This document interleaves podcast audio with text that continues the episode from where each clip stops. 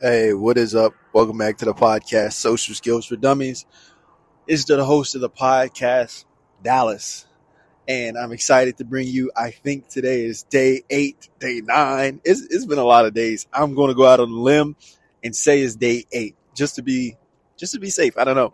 But one thing I wanted to talk about in this episode is just a real simple tip that you can apply to kind of revolutionize your social skills.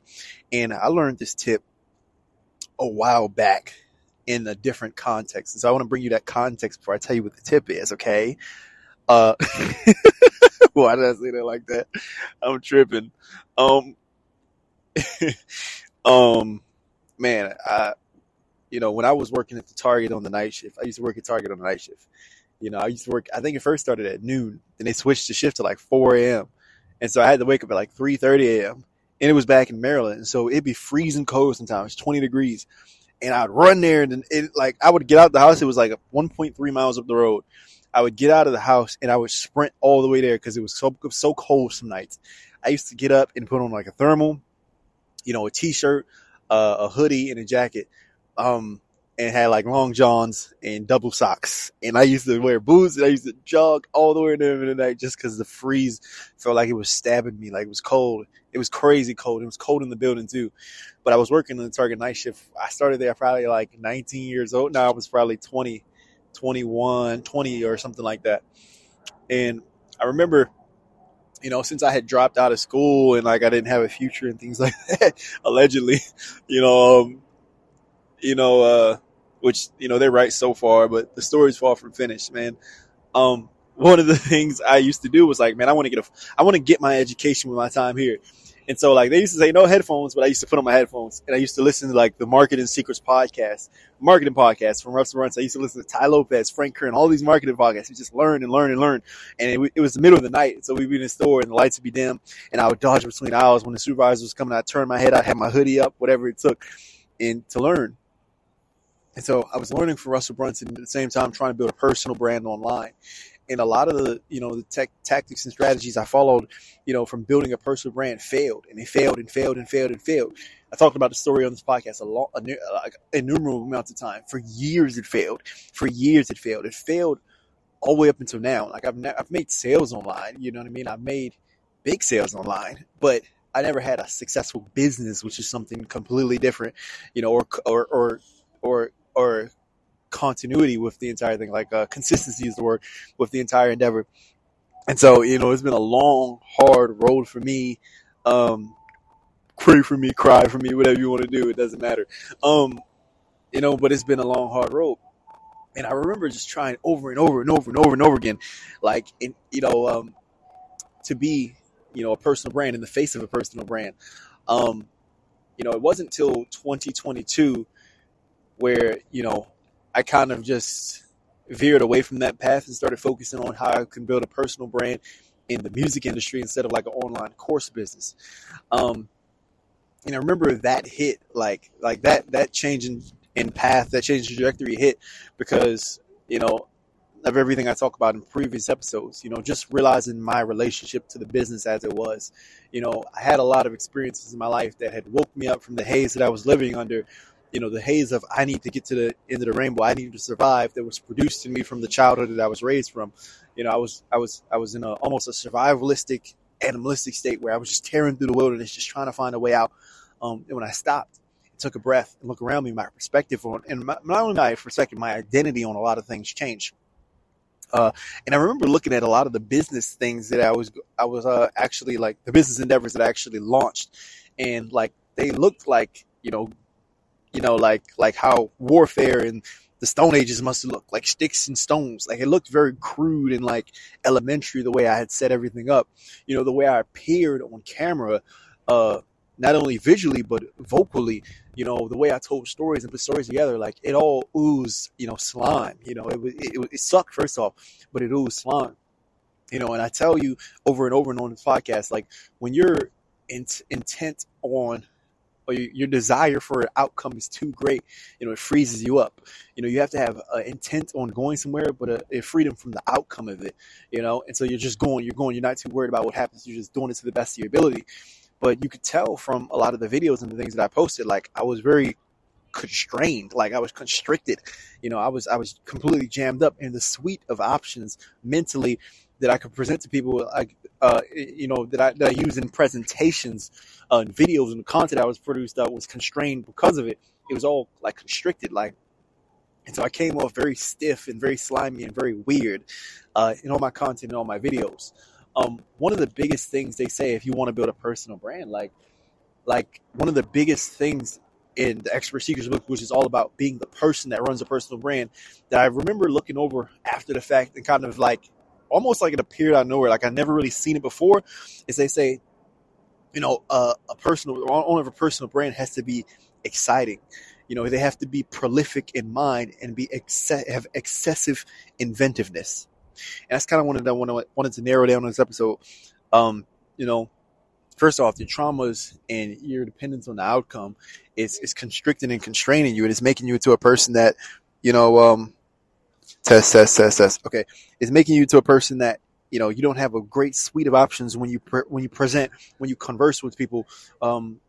When you're there, you're telling jokes, you're telling stories, like it doesn't hit to full effects because your mind is not on the ball. Your mind is somewhere else in the distant future. Your mind is making projections. Your mind is doing mathematics and running logistics instead of being there present in the moment. That's the only way you can make things that truly hit in the moment. But another thing is that I almost felt like for a little bit I didn't have to make this episode, but observing a lot of the people around me, just in the general world, like our brain, the way it works, it casts illusions.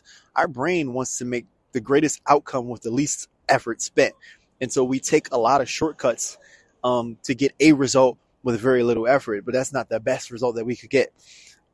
And so like I say, it casts illusions in a way that it almost makes the options that are high effort or seemingly high effort, even just a little extra effort, you know, they make those options seem like they're like on a video game, like they're like they're behind like a locked wall or something like that. They're blacked out. You can't access those options. It makes it seem like those options are completely ludicrous, but they don't exist at all. And so our brain like drives on like almost a track, like a railway every single day, picking all the common decisions because that reserves most of our energy.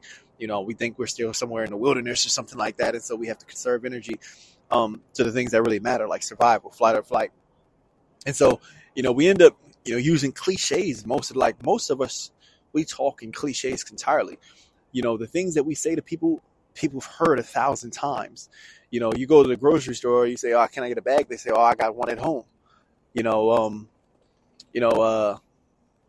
They say, "Okay, your total is 1976. They say, "Oh, that was a good year."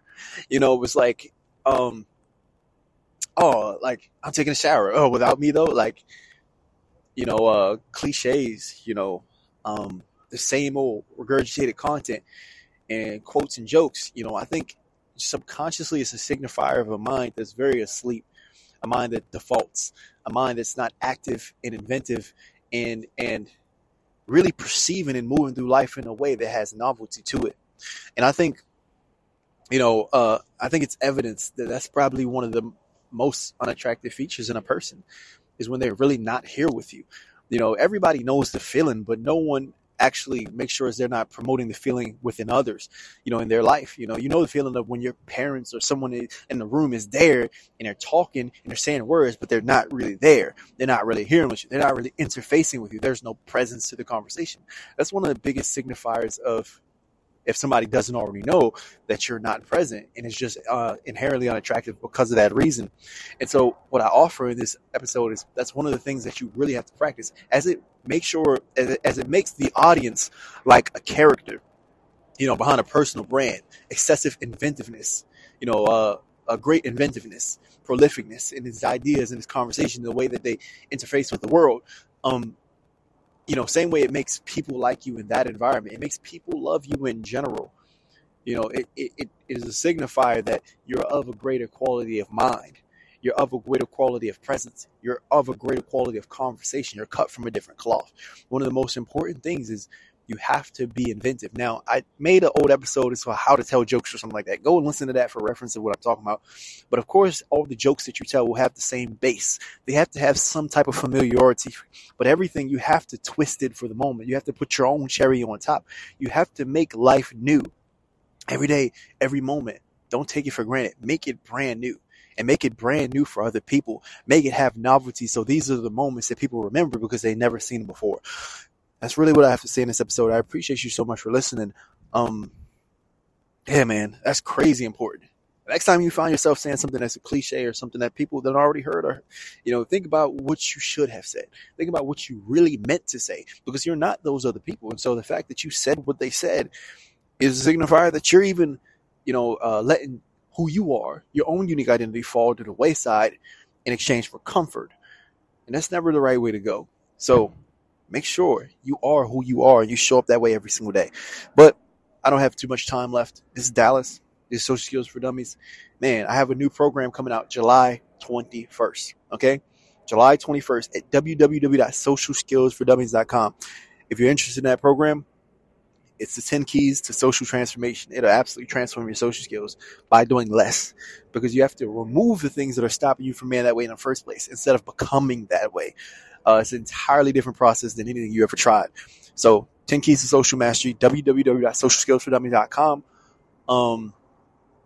Thank you so much for listening. Rate this podcast, review this podcast, subscribe to this podcast. A lot of you have been listening lately, and I appreciate it. So let's just continue that, man. It's a beautiful thing, man. Summertime, man. It's time to learn the things that I'm teaching.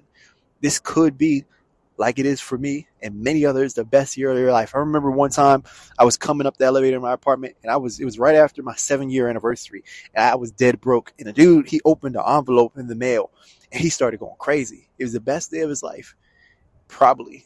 One of the best lessons of his life. And for me, it was one of the most horrible. And, you know, it turned out that year was one of the best years of my life overall. But what changed it was a series of concentrated efforts in the right direction. And it could be that same way for you. Members in my life that were up in my life because of the skills I learned here. And that could be the same for you. Everything can change today. So July 21st, man, www.socialskillsfordummies.com. Other than that, I appreciate you very much for listening. Thank you.